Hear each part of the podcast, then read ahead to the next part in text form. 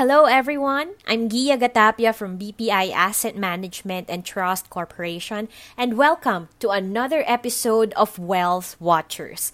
Our episode today is entitled When the Chips Are Down, as we are really in for some challenging times ahead. You know, in an environment where inflation risks are high, oil prices are surging, and current macroeconomic forecasts paint a challenging time for equities and fixed income.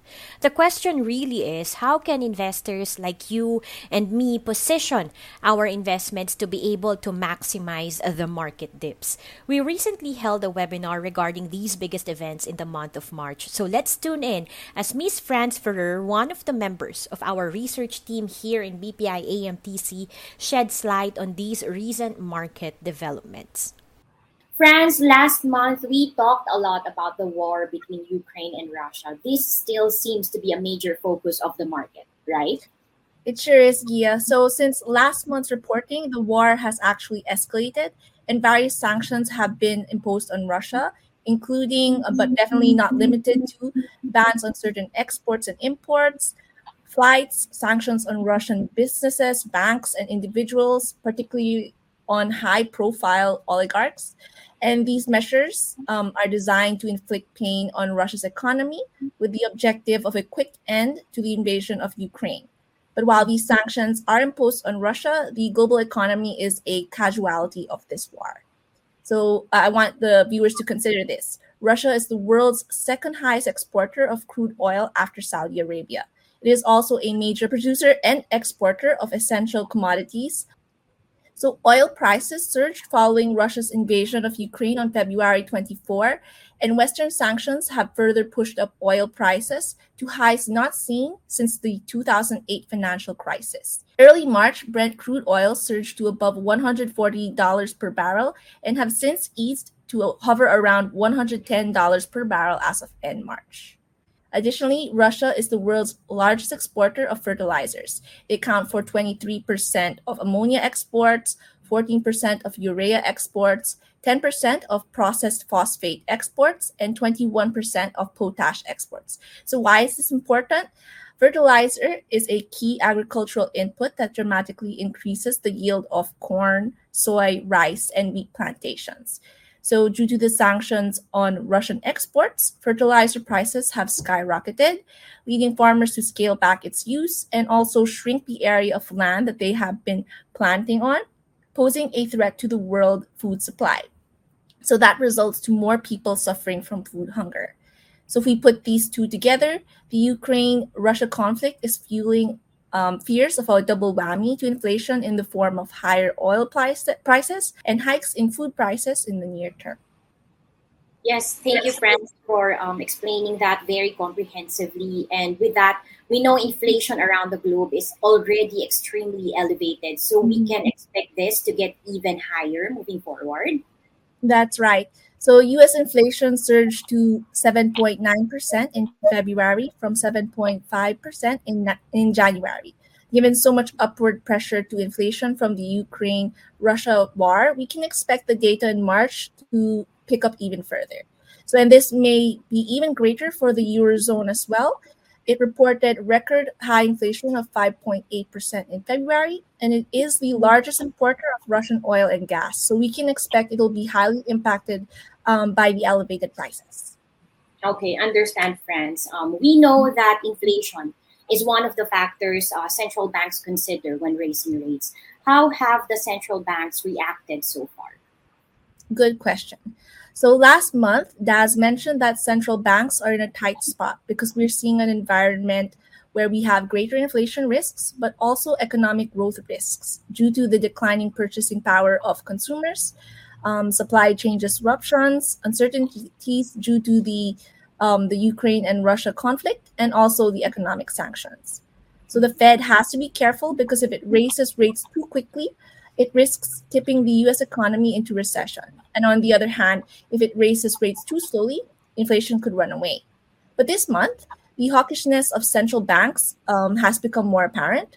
In its March meeting, the US Fed raised the federal funds target range for the first time since December 2018 by 25 basis points to 0.25% to 0.5%. Mm-hmm.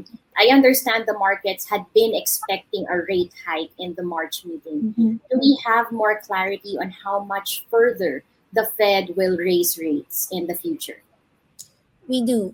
The Fed has signaled that it would raise rates six more times in 2022, penciling in quarter percentage point increases at each of the remaining six meetings this year in an effort to combat inflation at 40 year highs.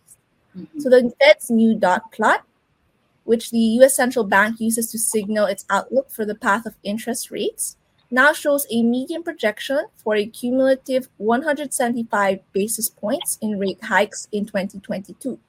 So this would lift the midpoint of the target range to 1.875% at year end. Notably, as well, the median projection for end 2023 was also increased to 2.75%. And then, following the March meeting, Fed policymakers later signaled that they are open to big rate hikes to fight multi decade high inflation, including a possible 50 percentage point interest rate hike at the next policy meeting in May. Um, additionally, the Fed has also revised its projections for inflation upwards, so to 4.3% this year from its 2.6% December projection, and expects it to fall to 2.3% by 2024. It has also revised its projection for US economic growth downwards to 2.8% in 2022, previously having estimated 4% in its December projection.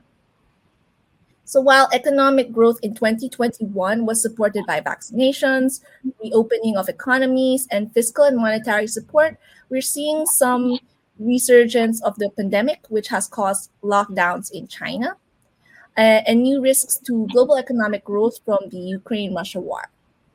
Okay. Thank you very much, Franz, for explaining that and uh, what we can expect Mm-hmm. moving forward in terms of interest rate movements. And are there any are there any other things that the Fed can do to try to address elevated inflation?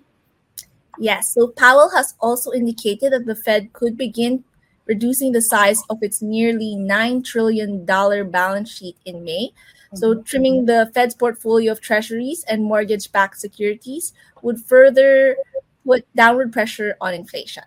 Recall that one way that the Fed supported the US economy during the worst of the pandemic was through its asset purchase program. So the central bank would buy bonds in the financial market to inject liquidity and lower yields, hoping to encourage banks to lend and households and businesses to spend to limit the economic damage from the pandemic. So while the Fed was able to help Americans throughout the pandemic, it's um, through its ultra accommodative monetary policy, 40 year high inflation has now become a severe issue as it's heavily eating into the paychecks of Americans. So now the Fed is looking to temper inflation by shrinking its swollen balance sheet. What we can expect to see is now the reverse.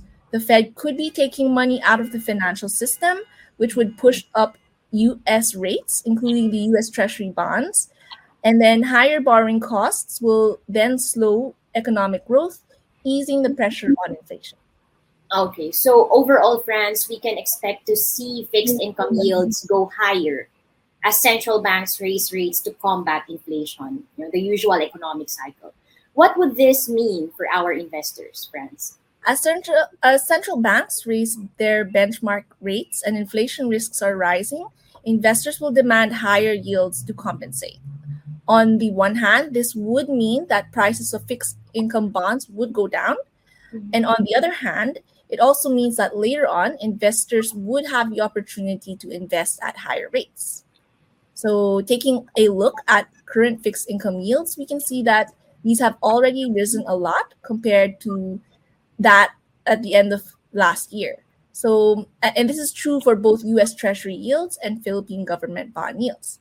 In particular, the yields at the two year to 10 year tenors as of March 31 um, are higher than pre pandemic levels So while we expect the upward pressure on yields to dominate the market, yields are starting to look attractive. So we are closely monitoring how yields are moving to see potential opportun- opportunities to add positions in international fixed income. On the other hand, domestic yields at the um, short end remain low given the BSP has kept its stance on maintaining accommodative monetary policy with the key rate at 2%, despite raising the average inflation outlook to 4.3% for 2022, which is beyond the BSP's target range of 2 to 4%. BSP Chief Diokno indicated that the central bank would rather wait until the second half of the year before it considers um, a rate increase. Mm-hmm. So, further, the governor forecasts that the key policy rate may be gradually raised from the current 2% to 2.5%, deemed to be reasonable and consistent with the country's economic growth and inflation targets. He also mm-hmm. added that the timing of the rate hike would continue to be data dependent and that the policy rate of 2.75% might be reached perhaps by next year. Thank you very much, Franz, for sharing with us how the interest rate movements can affect the investments of uh, Filipino investors in particular, and for sharing with us how the BSP would um, move moving forward in terms of um, interest rate or policy rate movement. How, Franz, will rising rates in the US or globally affect the peso currency? So, rising rates in the US will weaken the peso against the dollar. So, as rates abroad increase while domestic rates are maintained, the former becomes more attractive to investors and is seen to divert funds away from the Philippines and into US in- US fixed income securities, for example. On that note, the ongoing Ukraine Russia war is anticipated to weaken the peso as it makes imports more expensive. Again, this also increases the local demand for the dollar as businesses need, will need to pay import bills. Taking these into account, we have revised our 2022 US dollar peso exchange rate forecast from 52 to above 52.5. Okay, so far, Franz, we've discussed the impact of higher rates and inflation risks on fixed income markets. What's our outlook for stock market, Franz? Well, the current and forecasted macroeconomic environment is also painting a challenging time for equities. So, for the three largest economies, U- US, Europe, and China, we're seeing worsening forecasts such as large upgrades to inflation and downgrades to GDP for 2022 forecasts um, since July 2021. So these two factors will weigh on the earnings of companies and hence indicate challenges to the equity market. While global equities reached all time highs in 2021, boosted by strong corporate earnings and highly accommodative fiscal and monetary policies, 2022 will be much different. Some risks we saw in 2021 still remain, um, new COVID variants and resurgences, global supply chain disruption, and persistent inflation. However, new risks have also emerged this year. So there's hawkish central banks, the absence of the Fed or ECB in the trading markets, and the impact of the Ukraine Russia war. Any escalation of geopolitical tension would only add to the uncertainties and the volatility of the market. So things that would support in uh, investor sentiment and lift the stock markets would be some positive developments with regards to the war, like progress on peace talks between Russia and Ukraine, for example. Um, also, easing crude oil prices and positive economic data showing economies remain strong enough to weather through the challenging economic environment. Okay, so overall, Franz, there are diverging factors that can affect economic movement you know in the mm-hmm. future both domestically and in the global markets right. is there a bright side to all of this like a silver lining that all of us can expect to happen in the near future perhaps actually yes i'm happy to say so so on the bright side longer long-term investors can build positions by buying on dips strategically when the markets are down so a challenged market is a great time to grow your portfolio and benefit later on when economy when economies return to the growth cycle. It is our recommendation for clients to invest for the long term in order to ride out the volatility in stock markets. So, on the bright side, long term investors can build positions by buying on dips strategically when the markets are down. A challenged market is a great time to grow your portfolio and benefit later on when economies return to the growth cycle. It is our recommendation for clients to invest for the long term in order to ride out the volatility in stock markets. So while we think um, domestic equities are vulnerable to the uncertainties globally, some positive developments are happening locally because we lagged in terms of economic recovery there are catalysts for growth in 2022, which is set to be the full reopening or recovery year for the Philippines. Relaxing of COVID restrictions can boost economic recovery, especially in sectors badly hit by the pandemic, such as restaurants and hotels. This should also help bring back jobs or generate new jobs and build more positive sentiment in consumers and businesses. So, to support this, um, we can see that domestic mobility has generally recovered to pre pandemic levels. Under alert level one, we can see that visits to parks have significantly increased. People are more confident to go out and shop and enjoy other recreational activities, and many have started to return to the office. Um, increased mobility will support consumer spending and business sentiment, which in turn should boost corporate earnings for Philippine companies. As Daz has mentioned, our base case for base case PSEI target for the year is 7,600, which represents a 7% gain from the end of 2021. Thanks for that, Franz. For me personally, I can relate to what you just shared because I've been going out recently. You know, that uh, feeling of revenge spending. I've been going to the mall, going out with my friends. So I can perfectly relate to what you just said since we've got a good background on the outlook for investment markets, Franz, I think we can now move on to the questions. Okay, so here's our first question. Okay, so first, as the Ukraine-Russia conflict has taken the center stage in the markets, and given vaccination rates are also up, is the pandemic still a big risk? You mentioned earlier, Franz, that you know we're seeing some resurgence because of some lockdown happening mm-hmm. in China. So is there is the pandemic still a big risk for all of us uh, this 2022? Well, that's a great question, and thank you for that. So even if worries over the pandemic have kind of taken a backseat in today's markets, it still poses a great risk to global growth and inflation. So in March, we saw resurgence we saw surges in daily new cases across China, Europe, and South Korea. For um, China in particular, the outbreak has led um, China to be placed under the strictest lockdown in key cities since the initial outbreak outbreak two years ago.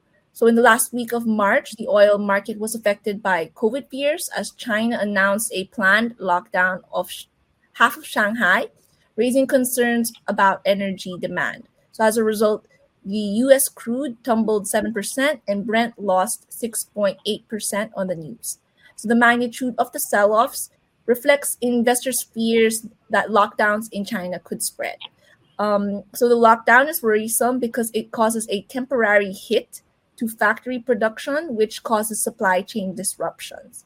And supply chain disruptions curb trade and investment. So this adds risks to both inflation and economic growth. Okay, thank you very much for answering that question, Franz. But uh, to be honest, you know, um, lockdown or undergo undergoing another series of um, lockdowns or different alert levels is something that we don't want to go through again. So let's pray that uh, this won't happen again. Next question, Franz. Again, thank you for answering that. Duterte signed the amendments to the Public Service Act or the PSA. What does this mean for the Philippine market, Franz? Right. So this month, President Duterte signed into law Republic Act number 11650, which amends the Public Service Act. So basically, the law allows telecommunications, airlines, expressways, tollways, railways, and shipping in the country to be open to full foreign ownership. This can be seen as a positive, as it should attract foreign funds to related sectors. So, mm-hmm. Trade Secretary Ramon Lopez has mentioned that he expects to attract 60 to 100 billion dollars worth of investments in the next two years. Um, however, it, it may take a while before we actually see the material impact from this development. Okay, I see. Thank you very much, Franz, for answering that question. I think that is uh, also a supplement to the tax reform that we recently had under the CREATE, where um, some tax incentives have been provided to some foreign companies and foreign investments. Okay, lastly, Franz, BPI AMTC has been promoting new sustainable funds. Can you give us some insights on the prospects of sustainable investments and why investors should consider adding these sustainable funds to their portfolios? Right. So BPI AMTC has launched the BPI Invest Sustainable Funds Suite, a first in the country. So our three new funds are the BPI Invest Sustainable Global Bond Fund of Funds, the BPI Invest Sustainable Global Balanced Fund of Funds, and the BPI Invest Sustainable Global Equity Fund of Funds. These three new funds employ a fund of fund approach by investing a number of identified and select global mutual funds. So, adhering to the highest ESG standards, the underlying mutual funds invest in companies whose operational practices, um, the goods and services they offer, respond to the various sustainable issues such as climate change, renewable energy, uh, resource efficiency, inequality, among others. So, equally important, these these funds seek to deliver consistent, long-term financial returns. So, BPI AMTC is collaborating with some of the biggest names in the global asset management industry and sustainable investing, such as the Janus Henderson Investors, Schroder Investment Management, Wellington Management, JP Morgan Asset Management, and PIMCO, to name, to name a few. So we ex- expect accelerated growth in ESG markets, especially with increasing customer demand, government commitments, and continuous development across asset classes and themes. So, according to re- reports from Bloomberg, global ESG assets, um, for those who aren't aware um, yet for what ESG stands for, it stands for environmental, social, and corporate governance. So, global ESG assets may grow to $41 trillion by the end of 2022 and may hit the $53 trillion mark by 2025, one third of the projected total global assets under management. That sounds very promising, Franz. Thank you. Thank you very much, Franz, for answering all of our questions for today. It seems that in a span of just one month, the outlook for investment markets has turned quite grim. But like you mentioned, we can be positive and take this as a good opportunity for some of our listeners to take advantage of the market dips and build their investments for the long term. And for that, Franz, do you have any last words for our listeners today? Uh, thanks, Gia. Um, yes, I would just like to remind our investors that um, the benefit of investing for the long term is definitely that you can ride out all the short-term volatility in the market and have um, better gains in the future. That's right. As we always tell our clients, friends, you know, investing is really a long-term endeavor. The longer you stay invested, the higher the, the earning potential you probably will be able to get. So there you have it to our listeners, we hope that uh, wherever you are in the world, you are safe, happy, and comfortable. We hope that you tune in to our next episode here on Wealth Watchers as we wait and see how these global developments will unfold. And rest assured that we will be here to help you navigate these really challenging times. To our listeners, if you have any questions, please send us an email at bpi underscore asset underscore management at at bpi.com.ph. Again, my name is Gia Gatapia, and thanks for tuning in to Wells Radio, growing wealth made easy. BPI Asset Management and Trust Corporation is regulated by the Banco Central ng Pilipinas.